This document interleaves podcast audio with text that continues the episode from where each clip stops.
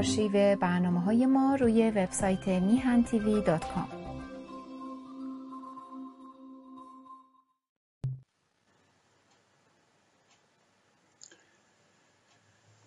درود به همیانان ارجمند درود به یاران و همراهان گرامی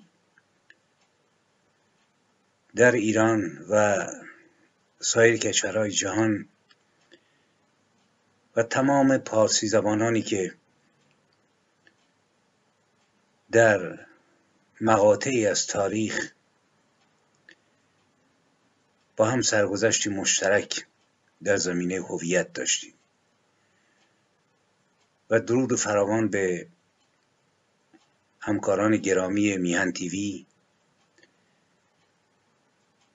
که به سهم خود چراغ خرد و آگاهی رو روشن نگاه داشتند.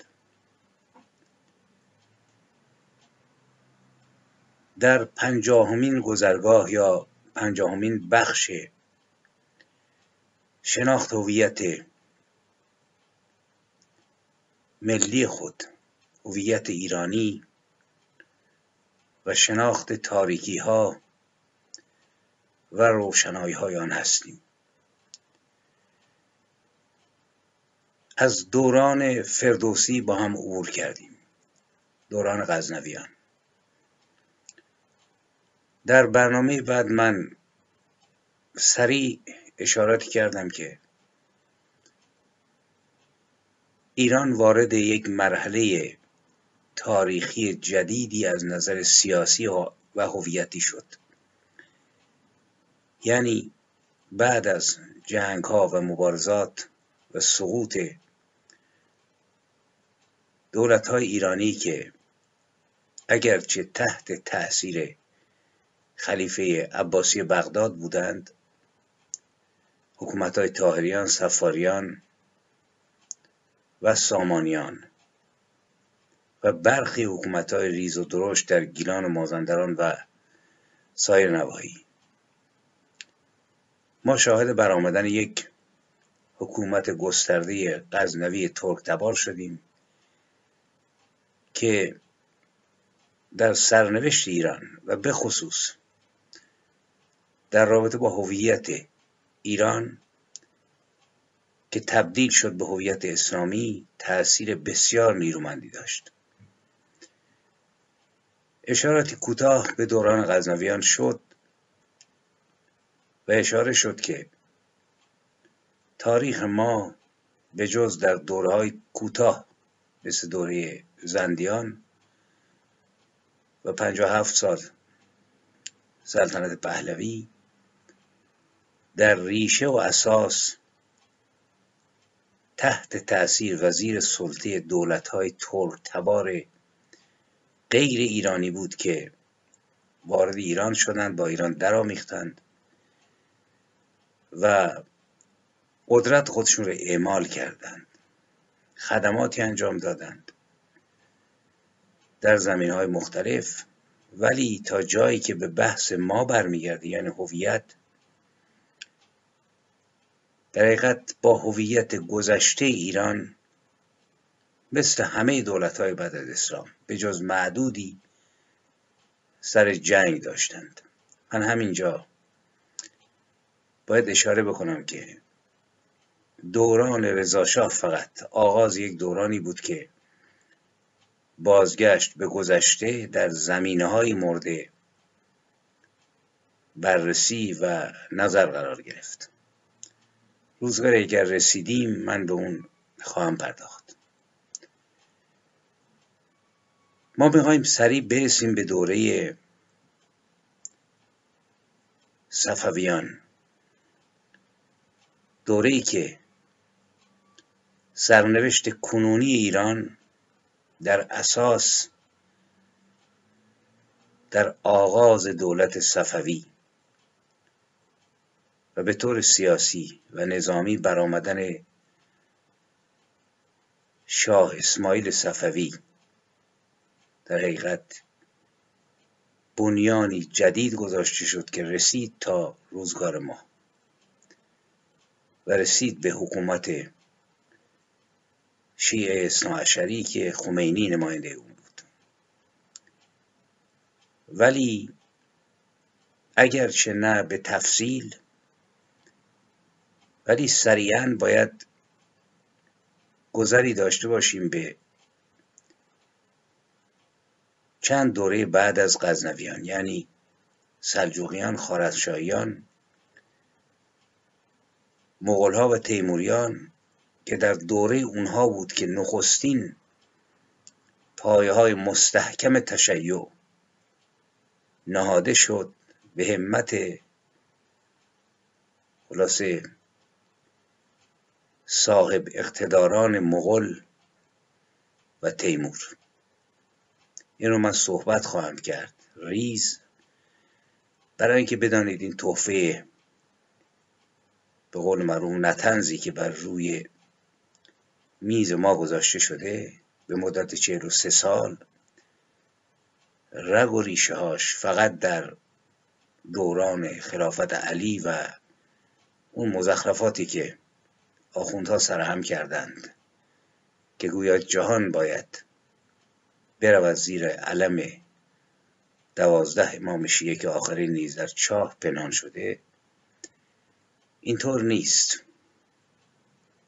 این امامان در همین میهن تیوی بحث های مفصلی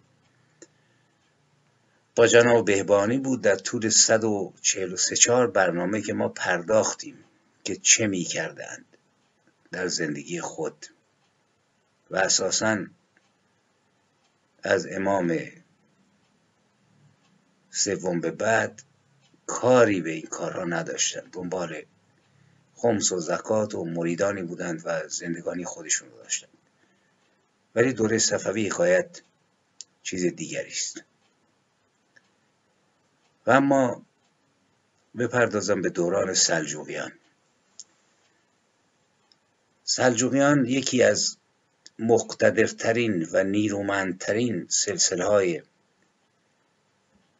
غیر ایرانی پس از اسلام رو که بر ایران حکم روا شدند و حدود یک قرن و نیم صد و پنجاه سال بر ایران حکومت کردند تشکیل میدند سلسله بسیار نیرومند رو. از سال 1037 میلادی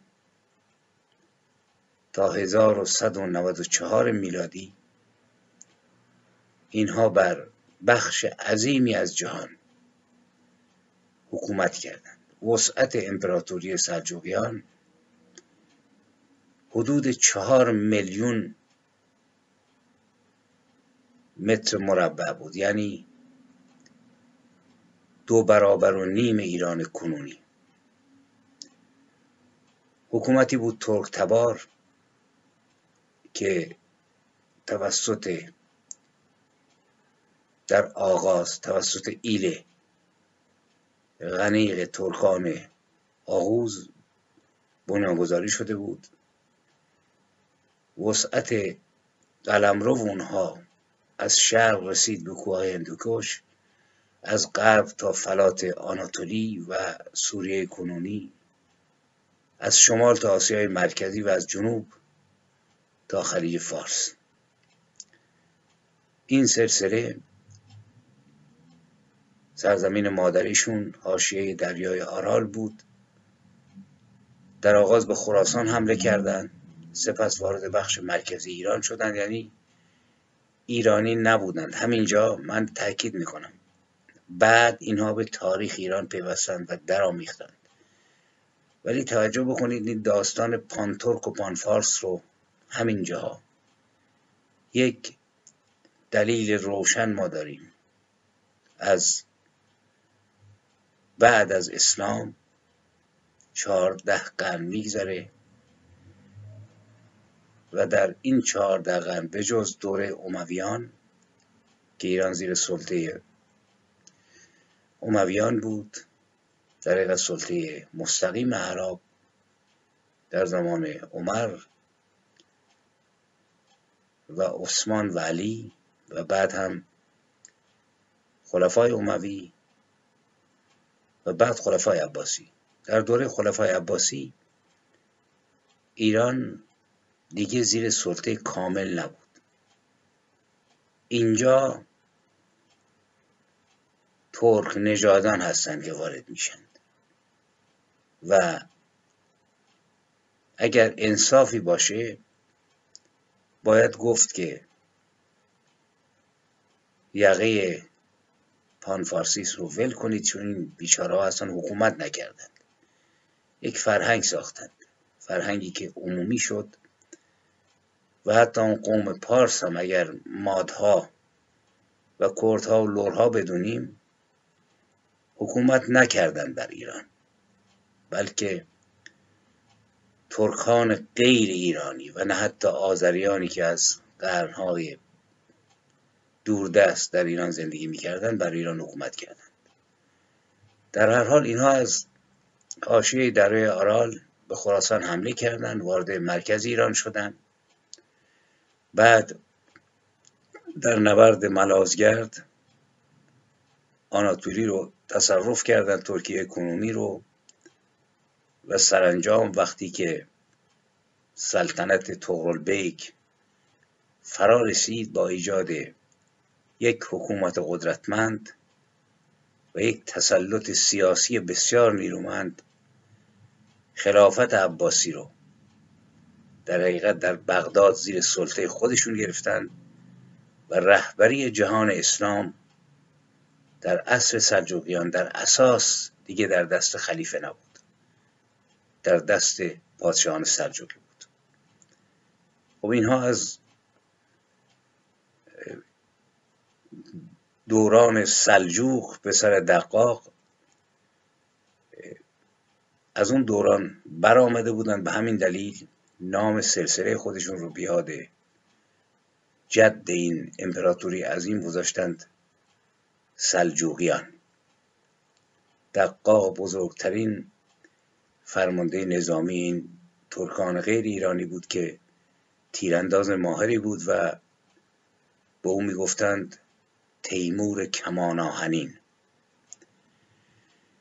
این امپراتوری در حقیقت در بعد از افتخیص های اولیه‌ای که اینها جمع جور کردن خودشون رو در سال 1037 میلادی توسط تغرل بیک بنیانگذاری شد و تغرل به واسطه سلجوق بیک که یکی از سران و بزرگان ترکان اوغوز بود به قدرت رسید و رسید به نقطه‌ای که جهان اسلام رو در اون روزگار از چنگال خلفای عباسی بیرون کشید و در دست خود گرفت. اینجا نکته ای که با توجه بکنید قدرت گرفتن و یک پارچه شدن جهان اسلام بود در دوره سلجوقیان. و به همین دلیل در جنگ های صلیبی اول و دوم نقش جدی داشتند. همین مسئله از یک طرف خیلی ها رو خوشحال می‌کنه.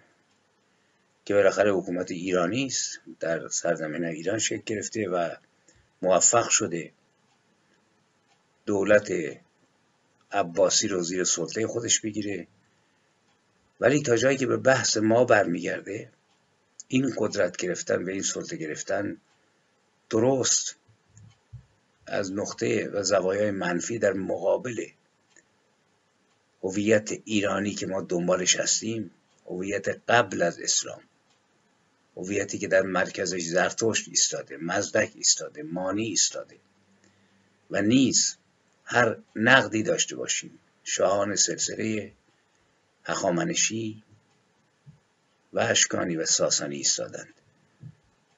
با این هویت در تضاد اگرچه اینها تحت تاثیر فرهنگ ایران قرار گرفتند و در حقیقت فرهنگی ترکی ایرانی رو گسترش دادند و حتی باعث انتقال فرهنگ ایرانی به گستره آناتولی شدند.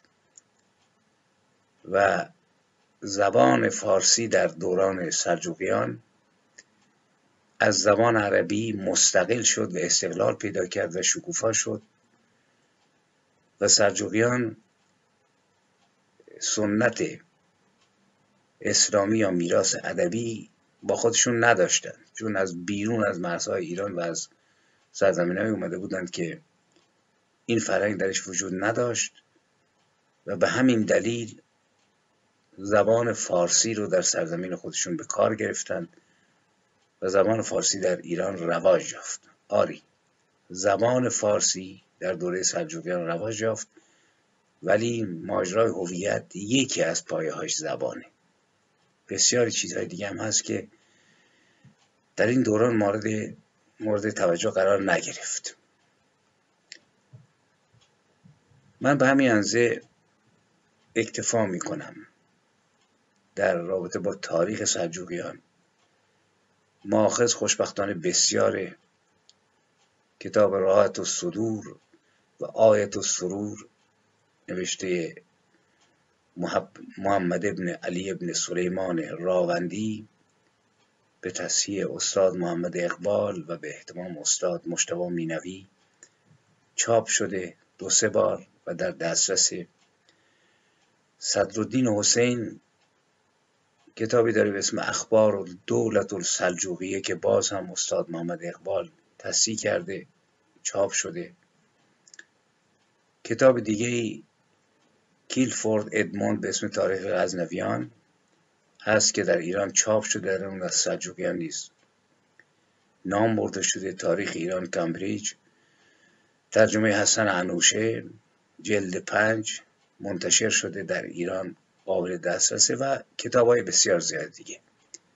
که من اسامی این ماخذ رو زیر یوتیوب خواهم گذاشت که می‌تونید اگر دلتون بخواد و بیشتر از دوره سلجوقیان بتونید مراجعه بکنید. حداقل 15 اثر بسیار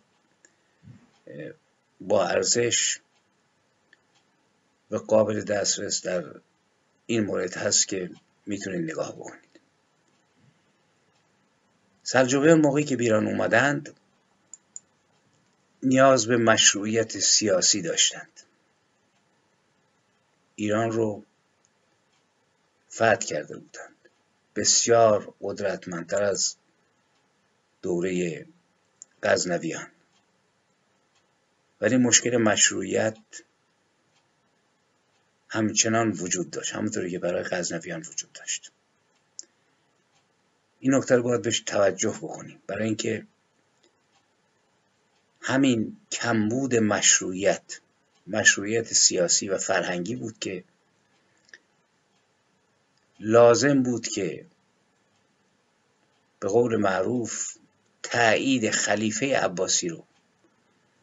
اگرچه سلجوقیان قدرتشون بسیار بیشتر از خلیفه شده بود با خودشون داشته باشن.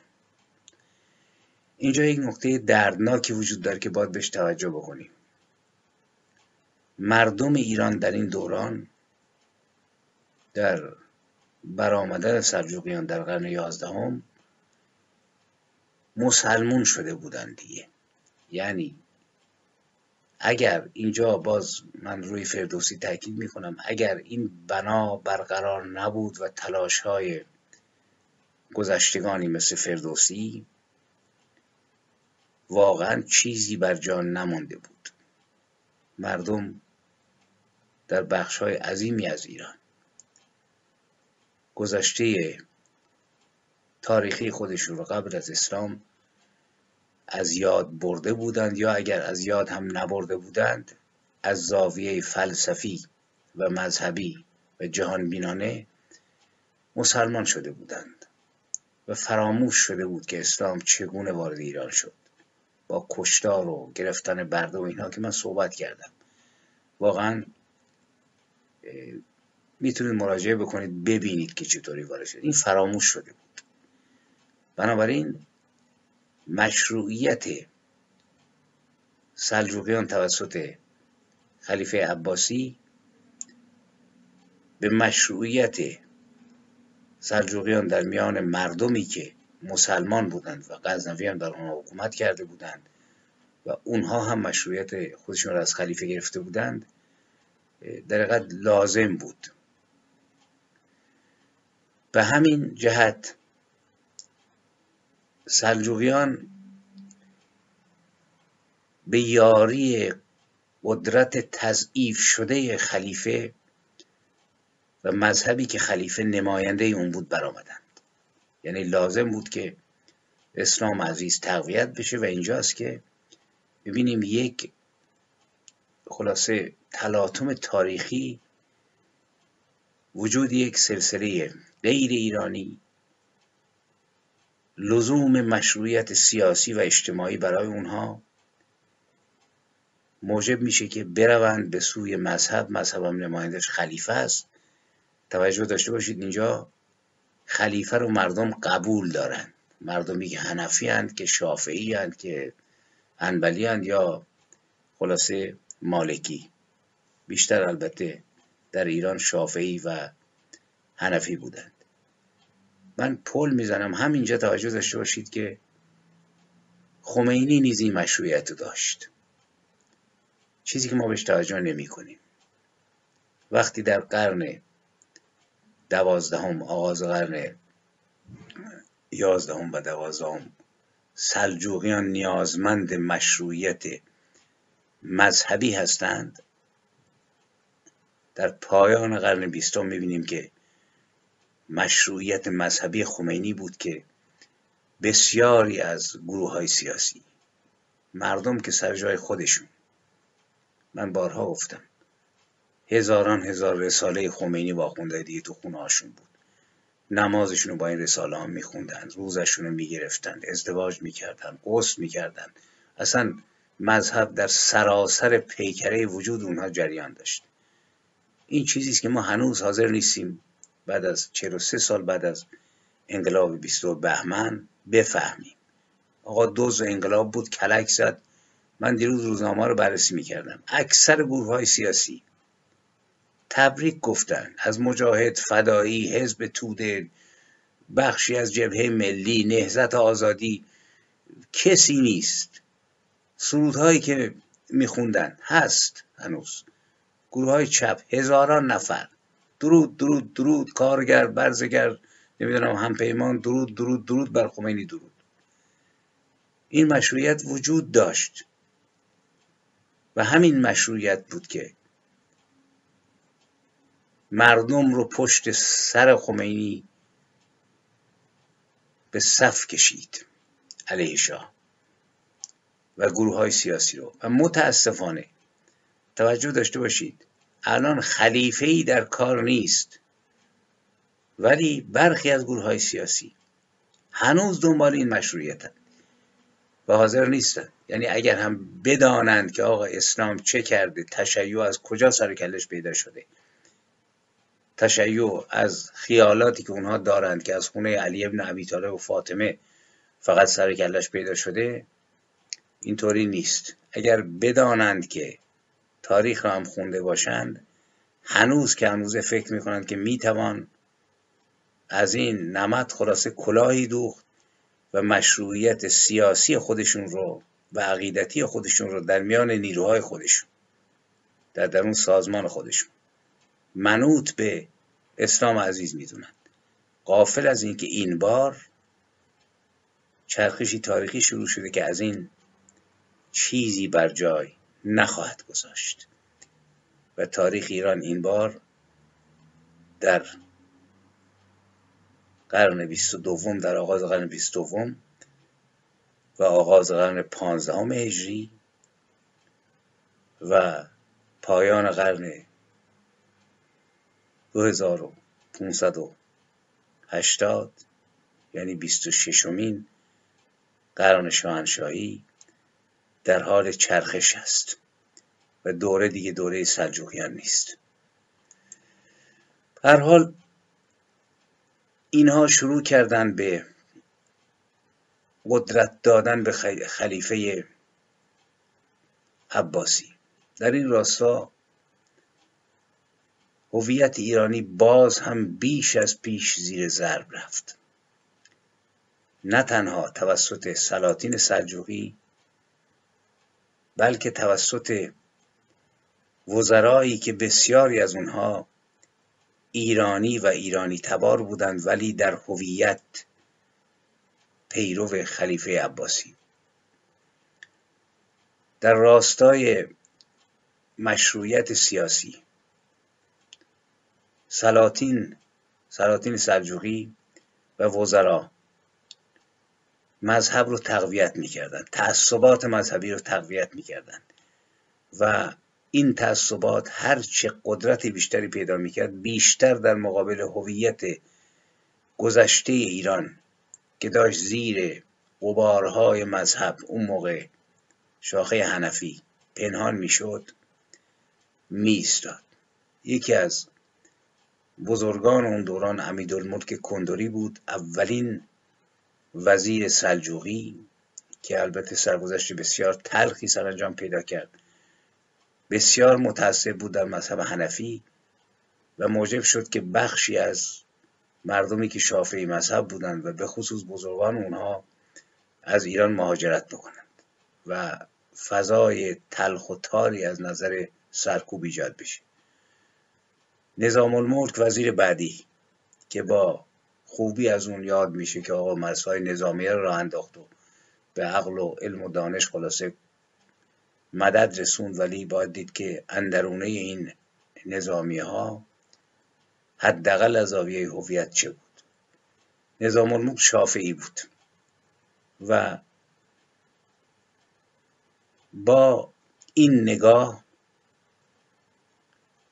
در حقیقت فضای باز متلاطمتری ایجاد کرد و برای وحدت سیاسی بخشیدن در حقیقت درگیر شد با کسانی که هنفی بودند و سرانجام مخالفت ترکان خاتون.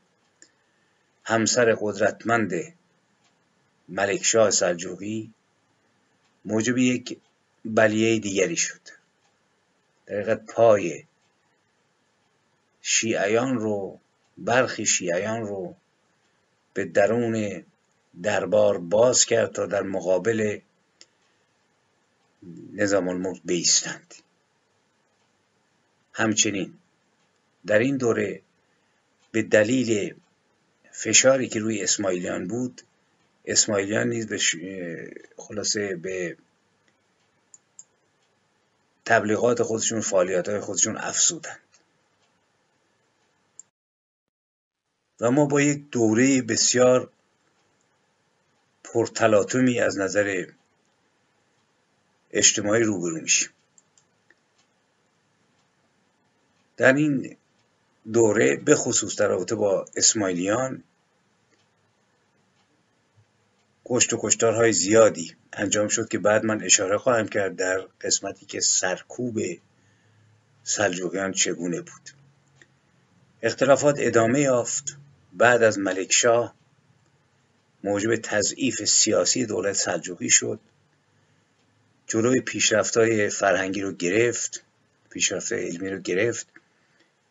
موجب شد عدهای مهاجرت بکنند از بزرگان و نیز ترور و کشتار مخالفین حالا چه مذهبی چه سیاسی جامعه رو با یک تشنجات زیادی روبرو کرد که کشید به مشکلات اقتصادی و سرانجام وحدت سیاسی سلجوقیان به هم خورد. اگر روزگاری فرصتی بشود به خیام برسیم من خواهم گفت که بسیاری از ربایات خیام. و نیز روی آوردن او به خوشباشی ها و دم غنیمت شمردن ها را باید در اوضاع متلاطم دولتی نیرومند باز یافت که ترور توش هست کشتار هست سرکوب هست گروه های مختلف مذهبی به جان هم افتادند و اینجاست که صدای خیام بلند میشه که به طور مستقل باید بهش پرداخت. سلجوقیان همه کارهاشون منفی نبود. کارهای مثبت زیادی هم کردند.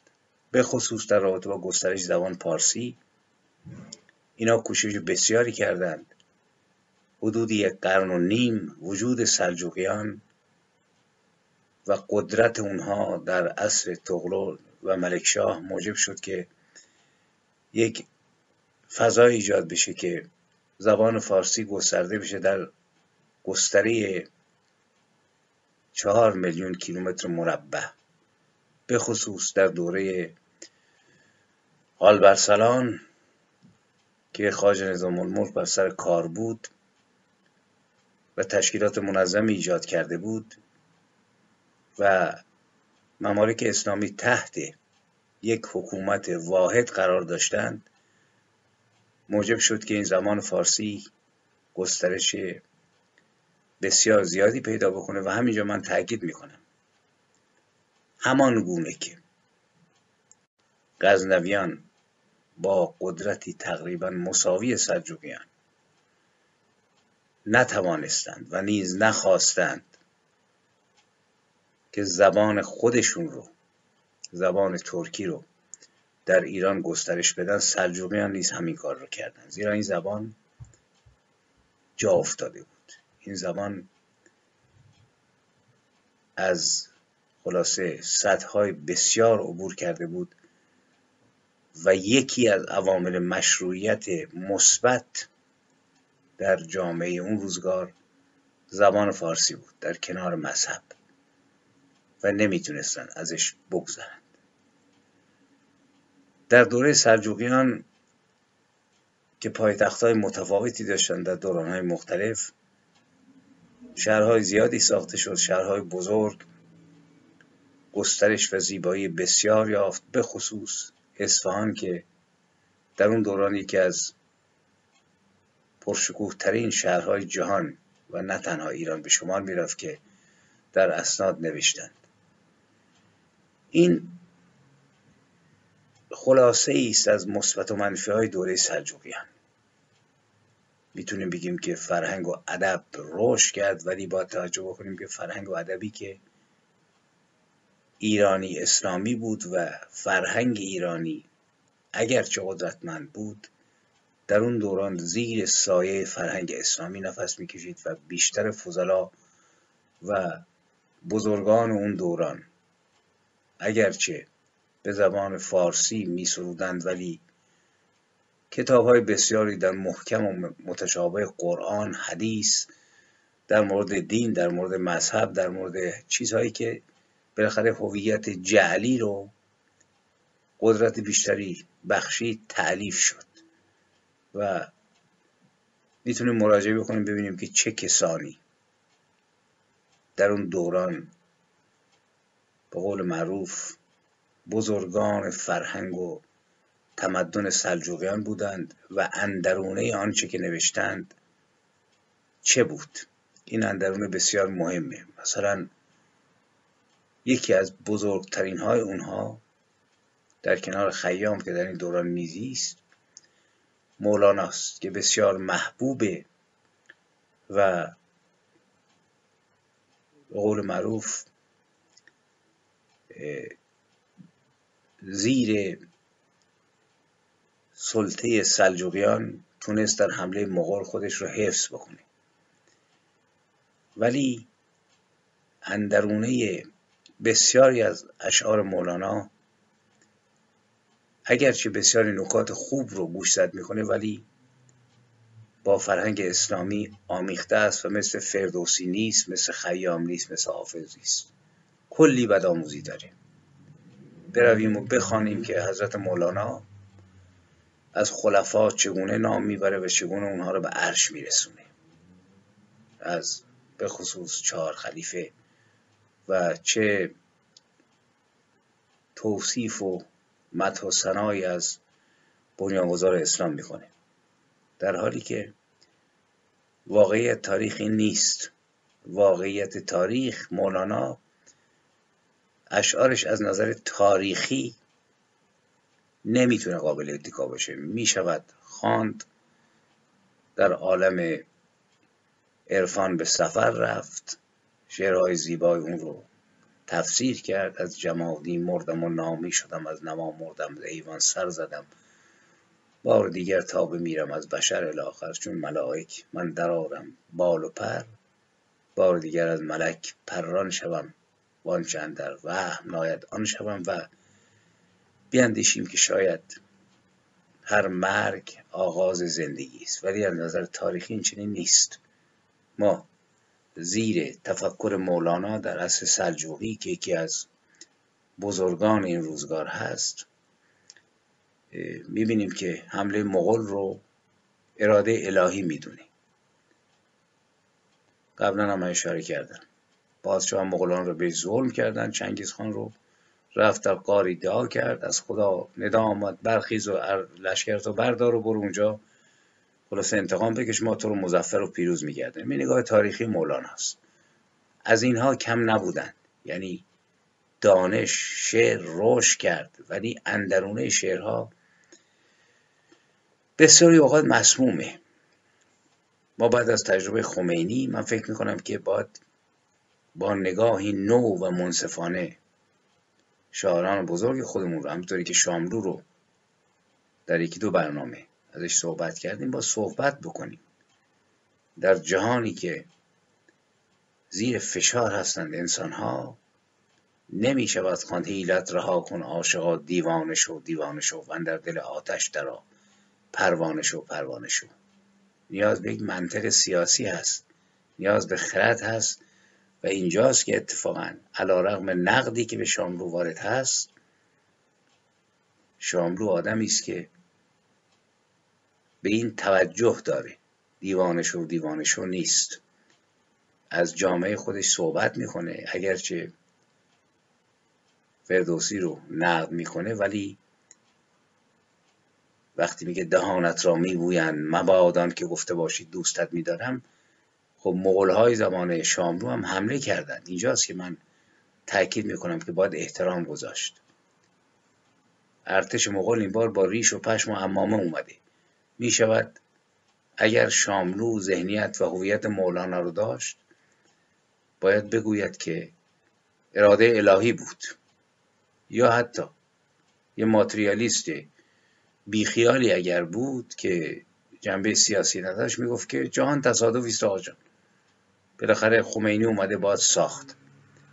ولی اکثر من نشون میده. برای اینکه هویتش تو این بخش سالمه مقابل فردوسی ایستاده ولی با انسان جهانی خودش.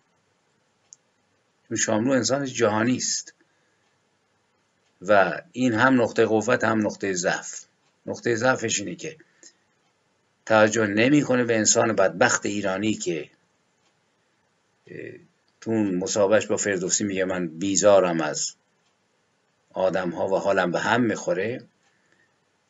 خب این آدم رو انسان ایرانی رو بدش میاد. ولی همین انسان ایرانی رو در حلقه جهانی بودن دفاع می‌کنه ازش. و وقتی میگه دهانت را میبویند مبادان که گفته باشید دوستت میدارم. آنک قصابانند بر رابند ایستاده اینجا دیگه انسان جهانش ایرانی است. برحال مولانا این چنین نیست. قانعی توسی این چنین نیست. صدر و دین قونیوی این چنین نیست. اینها فسیحند بلیغند.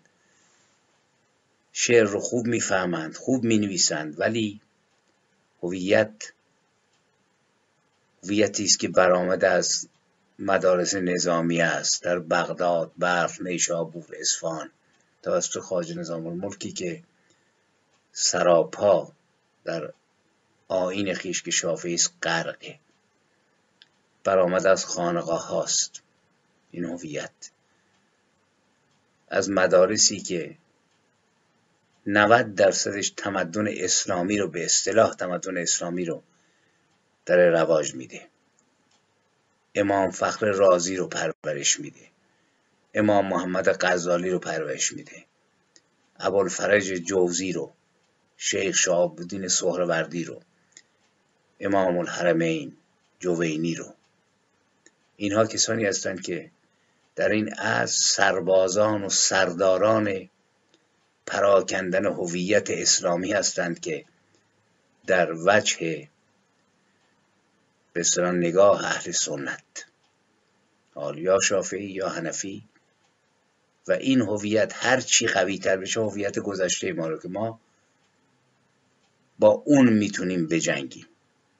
ببینید این هویتی که اینها امثال امام محمد غزالی امثال ابوالفرج جوزی شیخ شاهبودنی سهروردی مولانا غزالی فخر رازی و صدها نفر دیگه. این رو تقویت می کنند این نقطه پیچ مشترک ماست. یعنی یک آرماتور فلزی است مثل آرماتور فلزی که ما رو به آخوند وصل می‌کنه. حالا آخوند شیعه یا سنی. و نیز ما رو به سلاطین سلجوقی وصل می‌کنه حتی با آقا محمد خان قاجار ولی اون هویتی که ما دنبالش هستیم. هویتی است که ما رو به سلاطین سلجوقی و آخوندها وصل نمی‌کنه. هویتی که برآمده از زرتشت است و از مزدک است از مانی و از نکیساست و از بزرگ مهر حکیم است و ملتی که پانزده قرن بزرگترین امپراتوری های جهان رو نمایندگی می‌کرد. این نکته است که باید بهش توجه داشته باشیم. حال بگوییم آقا فرهنگ نش پیدا کرد. راسته شاعران سرودند. راست است. بزرگان مثل امیر و شعرا معزی انوری خاقانی سراینده هان ای دل عبرت بین از دید عبر کنان ایوان مدائن را آینه عبرت دان. که البته خاقانی ترک بود ترک زبان بود ولی شعرهاش رو به فارسی می سرود باز هم اینجا اشاره می‌کنم یقه فارسی بیچاره رو نگیرید. از خاقانی بپرسید چرا به این زبان سرود؟ چون خاقانی دیگه نمی‌خواست خلیفه رو تقویت بکنه. برای ایوان مدائن میسرود. ولی می‌دانست که با این زبان روشنتر و زیباتر می‌شود سرود و نظامی. اهل گنجه او نیز ترک. و زیباترین شعرهای شاد رو به زمان فارسی سرود بیا باغبان. خرمی ساز کن گل آمد در باغ را باز کن. سمن را درودی ده از ارغوان. روان کن به گلبن تو آب روان. بیا تا نشینیم و شادی کنیم. دمی در جهان کیقوبادی کنیم. در این دون اینها برآمدند. و نیز ابوالفضل بیهقی خواجه عبدالله انصاری اسدی توسی حکیم ناصر خسرو قبادیانی عمر خیام سنایی عبدالرزاق اصفهانی و خیلی های دیگه. بسیاری از پادشاهان سلجوقی به فارسی شعر می سرودن. ملکشاه به فارسی شعر می سرود سوم آخرین پادشاه سلسله سلجوقی نیز شاعر بود و به زبان فارسی شعر می سرود این نکات نکاتی است که باید بهش توجه داشته باشیم. و نیز باز هم تاکید می‌کنم توجه به اینکه رشد فرهنگ و زبان معنیش این نیست که اون هویت اصیل و اصلی ما رو هم حمایت می‌کنه. بسیار کتاب نوشته شد. ولی در اون از اون هویت اثری نبود. مثلا کتابی که الابنیه ان حقایق الادویه در داروشناسی کتاب ارزشمندیه ولی اثر از هویت توش نیست. یا حتی بزرگی مثل ناصر خسرو. خب کلی اعتراض داره. اسماعیلی است تحت تعقیب سفرنامهش واقعا شاهکار زاد المسافرینش بسیار ارزشمنده. ولی در کدام جهان هویتی سیر و سلوک می‌کنه؟ در شاخه از اسلام عزیز. و خود اسماعیلیان با تمام مبارزاتشون. بحث اینجا بحث هویت بنابراین باید تیز و روشن رفت روی این که این بزرگانی که بزرگ بودند واقعا در این زمین آیا رو به هویت راستینی داشتن که می‌تونست ما را از خطر خمینی نجات بده و خیلی های دیگه یا اینکه نه؟ در کنار این با تاکید کرد که سلاطین سلجوقی از هنر از خطاطی از مجسم سازی نقاشی صنعت اینها حمایت می‌کردند و در دوره اونها اصفهان و مرو و نیشابور هرات اینها مراکز تجمع هنرمندان و بزرگان بود. و این هنرها تجدید حیاتی نو یافت. ولی برویم به یک فضایی که کمتر ازش صحبت میشه. فضای سیاسی و اجتماعی و سرکوبی که کمتر از اون سخن گفتند برای اینکه سلجوقیان در زمین های مختلف فتوحات زیادی کردند. حتی امپراتور روم رو شکست دادند در جنگ های صلیبی ایستادند. شاعران زیادی رو نواختند. کسانی مثل معزی و انوری و خاقانی و نظامی یا خیام بزرگ در این دوران پرورش پیدا کرد. ولی همه این خلاصه ماجرا این نیست. سیستم اداری و رشد فرهنگ نیست. سیستم مدیریتی و سیاسی درخشان اونها نیست. و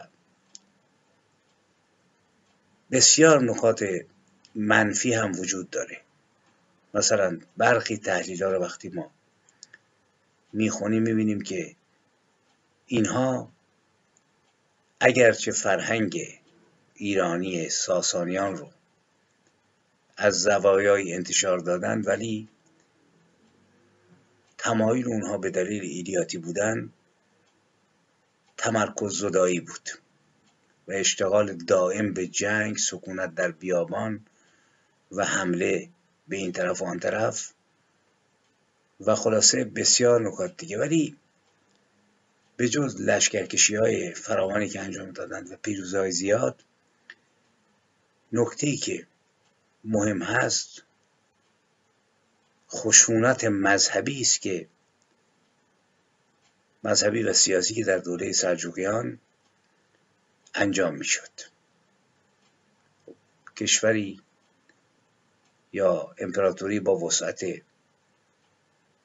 چهار میلیون کیلومتر مربع منکوب کردن خلیفه به طوری که دختر خودش رو داد به تغرل و تعجب کرد. یعنی بیشتر تاریخ میارن تعجب می‌کنن از فروتنی تغرل که اومد به سراغ خلیفه برای که از دشمنان اون رو که با فاطمیان سر و کار داشت شکست بده و شکست داد و فراریش کرد. برای اینکه قدرت گرفتن فاطمیان موجب می‌شد که خلیفه تضعیف بشه و تضعیف خلیفه تضعیف تغرل سلجوقی بود که مشروعیت خودش رو از خلیفه می‌گرفت. بنابراین به نامه خلیفه که تقاضای کمک کرده بود پاسخ داد و در سال 451 هجری قمری دشمن خلیفه یعنی ارسلان بساسیری رو که وارد بغداد شده بود و گرفته بود اونجا رو فراری داد. خلیفه رو شخصا با احترام زیاد بر تخت نشوند و دست به سینه در مقابل او ایستاد و احترامی که این پادشاه بسیار قدرتمند به خلیفه در هم شکسته گذاشت تعجب خیلی ها رو برانگیخت و خود خلیفه نیز چنین احترامی رو سالها بود که ندیده بود. ولی تغرل انسان بسیار هوشیاری بود بعد هم دختر خلیفه رو گرفت و بر مشروعیت خودش افزود. این یک طرف قضیه بود. ولی کشتار اسماعیلیان و سایر گروه ها واقعا در دوره سلجوقیان شگفتآور بود. به هم ریختگی به اصطلاح مذهبی و حمله گروه های مختلف به همدیگه سنی ها به شیعیان شیعیان به سنی ها واقعا وقتی ما تاریخ سلجوقیان رو می‌خونیم حیرت می‌کنیم. از این همه کشت و کشتار و به هم ریختگی و جنگ که زیر برق عظمت طلبی و قدرت نظامی سلجوقیان پنهانه. سلجوقیان همینطور که اشاره کردم سنی بودند و حنفی مذهب. و اساسا با شعار احیای مذهب بغداد رو فتح کردن. و شروع کردن به برکندن و برانداختن سایر شاخهای مذهب. من جمله فاطمیان رو مورد فشار قرار دادند. اسماعیلیان رو کشتند و سرانجام ما می‌رسیم به کارکرد اونها در کشت و کشتار و خشونت و شکنجه و خب خیلی ها کوشش می‌کنند که این رو به قول معروف سرتش رو به هم بیارن. بگن که تأکیدات و تعلیمات اسلامی چنین خلاصه اجازه نمی‌داد که حاکمان و فاتحان این جنایت رو بکنند.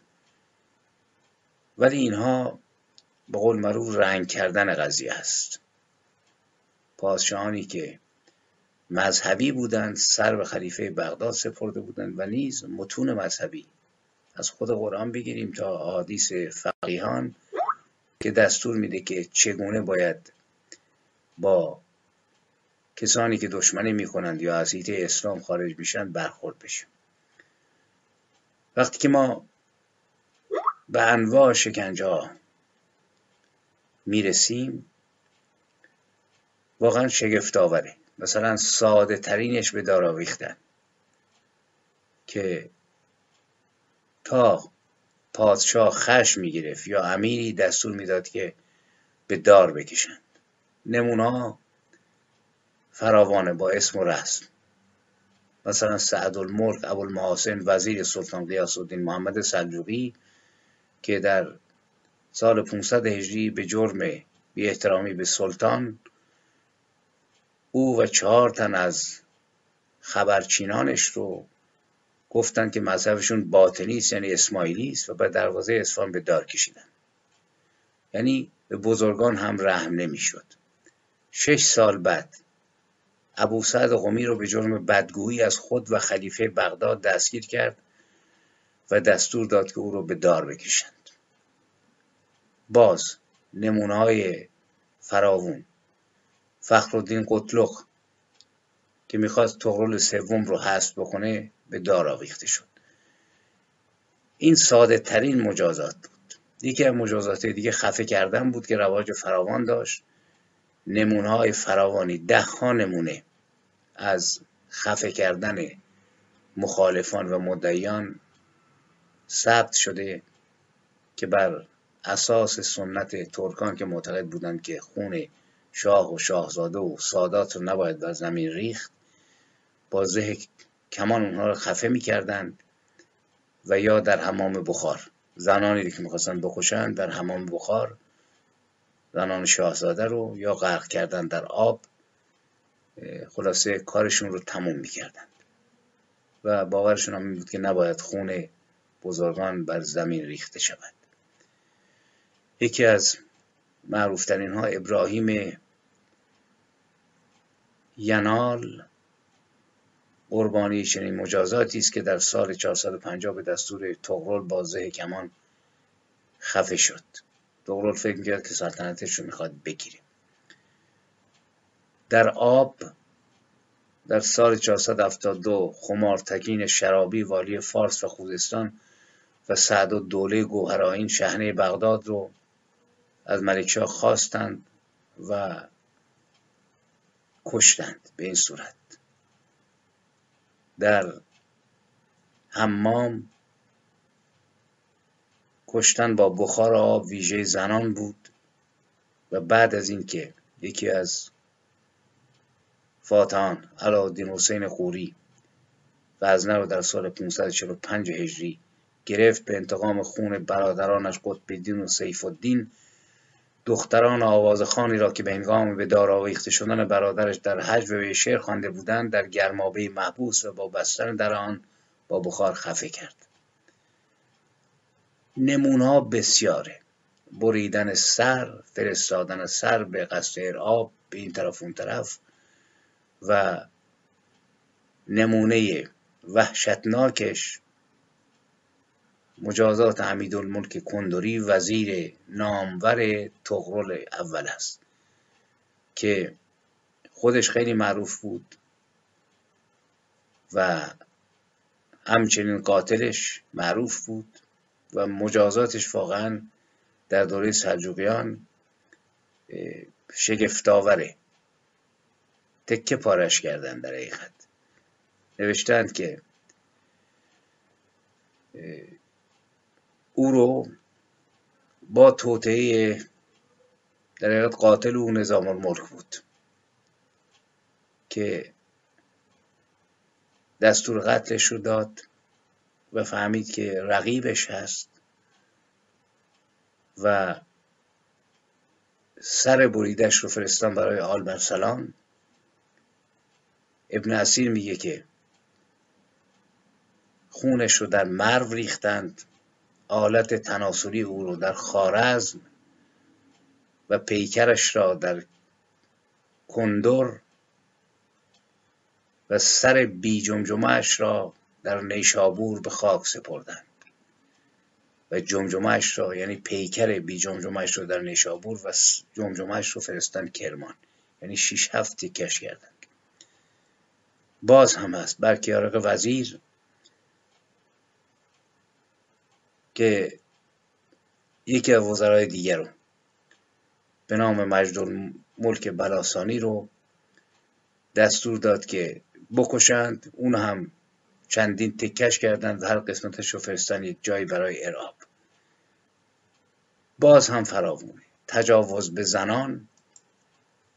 در زنان دستگیر شده ای که مربوط به به همسران بزرگان بودند ما شاهدیم که در تاریخ نمونه های بسیاری در اصل سلجوقیان ذکر شده. یعنی باید اینها رو فهمید.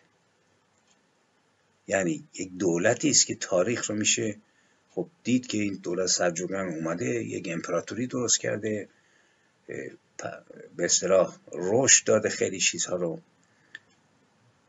ولی ندیدن این چیزها بسیار ترقه و اگر انتقادی به اون تاریخی که ما در دبیرستان ها میخوندیم در دوره محمد رضا اگر انتقادی وارد باشه در کنار مثبتاتی که خب از تاریخ گذشته ما می‌گفتن به خصوص تاریخ قبل از اسلام وضعیت اشکانیان مثلا آزادی مذهب یا دلاوریشون که مذهب ایران هیچگاه مورد حجوم قرار نگرفت. همیشه با یه ارتش سی هزار نفره در مقابل یه ارتش ست هزار نفره پیروز بودند ولی بعد از اسلام ما نقدی نمی‌دیدیم جز در مورد آقا محمد خان. انگار که این تاریخ بعد از اسلام همش افتخاره. ببینید ما می‌خوایم تاریکی ها و روشنایی ها هم ببینیم. خب در جشن های 2500 ساله کار مثبتی بود به نظر من.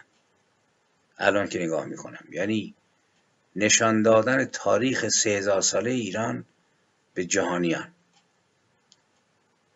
ولی به جا بود که همه به هم وصل نشن مثلا سلجوقیان رو به اشکانیان.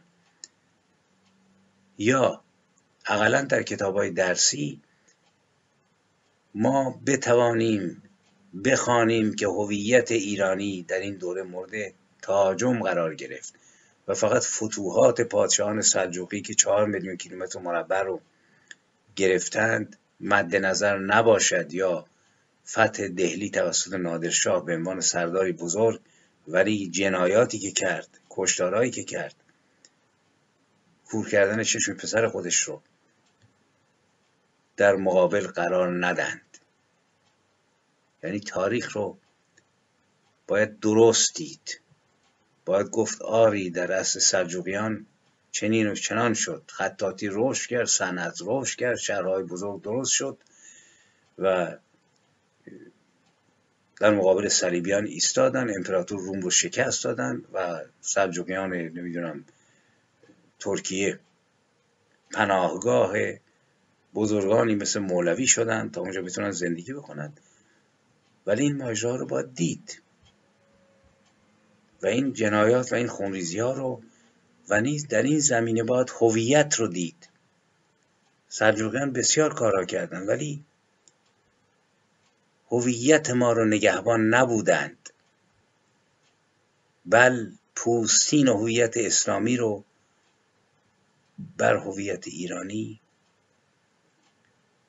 ترجیح دادند و اینجاست که ما شاهدیم صدای خیام برمی آید و می شود خیام رو شناخت اگرچه خیام مثل فردوسی نبود. ولی شعرهای خیام بخشیش اعتراض به همین وضعیتی است که در دوره سلجوقیان وجود داره. درگیری شاخهای مختلف مذهب با هم دیگه. خیام در سال 439 در نیشابور متولد شد. ده سال قبل از تولد خیام سلجوقیان ترکان سلجوقی اومده بودن به نیشابور و بنیان بزرگترین امپراتوری قرن پنجم رو که در جهان بینظیر بود پایگذاری کرده بودند. این رو استاد اقبال آشتیانی تاکید می‌کنه که این حکومت که با تغرل گسترده شد از بزرگترین حکومت بود که در اون عصر وجود داشت. کاراشون رو من اشاره کردم. بیشترش رو می‌تونید در رساله ها ببینید. مدارس نظامی ها صنعت و اینها. ولی اون بعد منفی قضیه رو باید از چشم تیزبین خیام هم دید که ما ربایاتش رو می‌خونیم. ولی توجه نمی کنیم که این رباعیات فقط خوشباشی نیست بلکه فریاد خشمی است از نگاه یک شاعری که گذشته خودش رو می‌شناسه و فریادش مثل خیلی های دیگه بلند شده. حتی ناصر خسروی اسماعیلی می سراید که. ترکان به پیش مردان زین پیش در خراسان بودند خار عاجز همچون زن سرایی امروز شرم ناید. آزاد زادگان را کردن به پیش ترکان پشت از طمع. دوتایی یا کیریز ما و روی تو بیخرد بر طمع آن که تبر پرنان کنم. ترکان رهی و بنده من بودند. من تن چگونه بنده ترکان کنم؟ ناصر خسرو اینها رو داره. خیلی شاعران دیگر هم دارند. ولی اعتراض خیام ماجرای دیگری افق بسیار بالاتر. آنان که به کار عقل در میکوشند. بیهوده بود که گاو نر میدوشند. و نم... یک به نمونه دیگرش میگه آنان که به کار عقل و دین میکوشند بیهوده بود که گاو نر میدوشند. آن به که لباس ابلهی در پوشند که امروز به عقل تره می نفروشند. با سال که با این همه نظامیه با این همه مدرسه با این همه سند چرا عصب حساس جامعه اون روزگار اینطوری صحبت می‌کنه. آن قصر که جمشید در او جام گرفت آهو بچه کرد و رو به آرام گرفت. بهرام که گور می‌گرفتی همه عمر. دیدی که چگونه گور بهرام گرفت. ما می‌تونیم این رو به قول معروف فقط فلسفی ببینیم. دنیا محل گذره. ولی میشه زمینه تاریخی این شعر فلسفی رو نیز دید. این کهنه رباط را که عالم نامه است. و آرامگه ابلق صبح و شام است. بزمی است که وامانده صد جمشید است. گوری است که خوابگاه صد بهرام است. باز رفت و کشت و کشتارهای اون دوره رو دید. سقوط حکومت های کوچک رو چشم در آوردن ها رو من واقعا روی شکنجه ها حدود دو ساعت میشه صحبت کرد. سر بریدن و پوست کندن و تکه پاره کردن و تجاوز اینها. در این امپراتوری عظیمی که مشروعیت اسلامی داره با خلیفه بغداد و بزرگترین سلاطین زمان. ولی وقتی خیام رو می‌خونیم با آن همه خوش باشی عمریست مرا تیر و کاریست نه مهنت همه افسوده و راحت کم و کاست. شکری زد را که آنچه اسباب بلاست ما را کسی دیگر نمی باید خواست. چرا این روایی رو گفته؟ چه بلایی بوده؟ برای خیامی که ظاهرا داشته در آرامش و احترام به عنوان یک فیلسوف به عنوان یک ریاضیدان مورد احترام بزرگترین پادشاهان سلجوقی باید اینطوری حرف بزنه. یا چرا زمینه سیاسی شعر فلسفی خیام رو نبینیم؟ ترکیب پیاله‌ای که در هم پیوست بشکستن آن روان نمیدارد مست. چندین سر و پای نازنین از سر و دست از مهر که پیوست و به کین که شکست. نازنین رو به قول یکی از اساتید میشه کلمه نازنین رو باید اندیشه ورزانی دانست که به دست جلادان اون دوران مورد شکنجه قرار گرفتن کشته شدند. خیام به عنوان یک آزاداندیش نمی‌تونه علنی بگه ولی می‌تونه برای آیندگان این چنین بسراید ماییم که اصل شادی و کان غمیم. سرمایه دادیم و نهاد ستمیم پستیم و بلندیم و کمالیم و کمیم. آینه زنگ خورده جام جمیم. میره به گذشته خودش و یا می سراید چون نیست در این زمان سودی ز خرد. جز بی خرد از زمانه بر می نخورد. این خرد رو میشه با قول معروف نظامی ها و سیاست وزیر بزرگ و نامدار و مورد احترام خارج نظام الملک توسی دید و اینکه جناب خارج نظام الملک با دگراندیشان دوره خودش بسیار خشن برخورد می‌کرد به طوری که حمید الملک کندوری رو به دستور خاجه پنج شیش تیکه می‌کنند و هر تیکهش رو میفرستند. و این برخورد قهرامیز هست که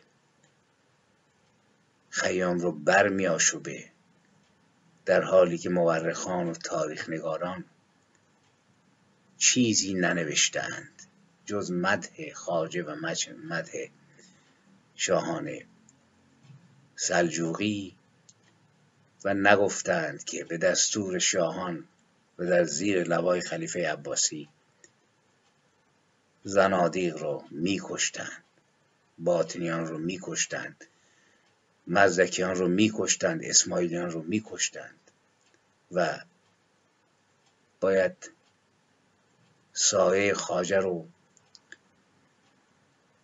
بر این همه کشتار دید و ندای خیام را یک چرخ فلک خرابی از کینه توست.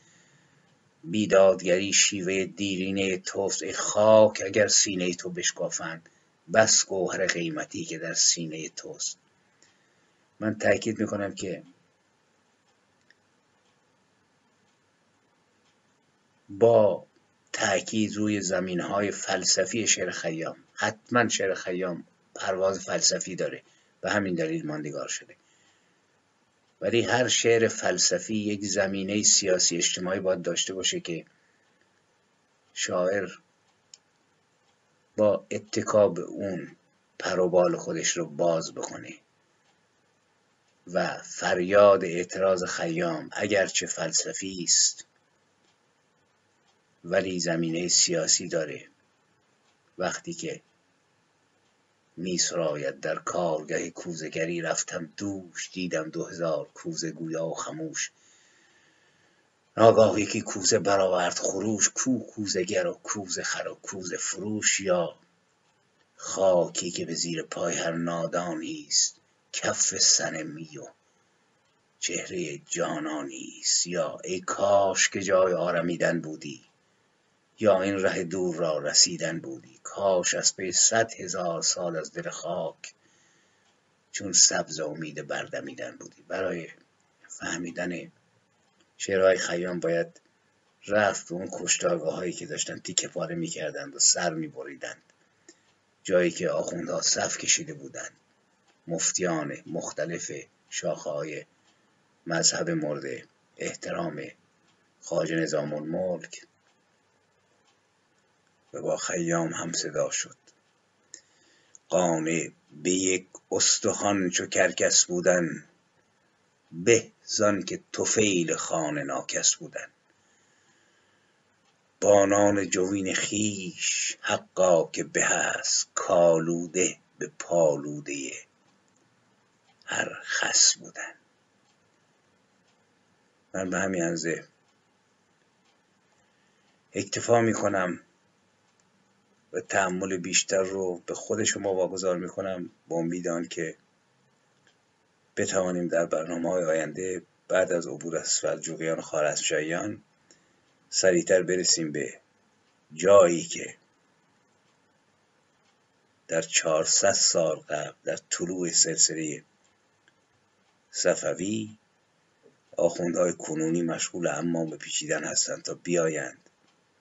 و ایران رو غرق ظلمت و تباهی بکنند با امید دیداری مجدد با شما بدرود می‌گویم. پیروز باشید و همسان با آگاهی و بینش و امید.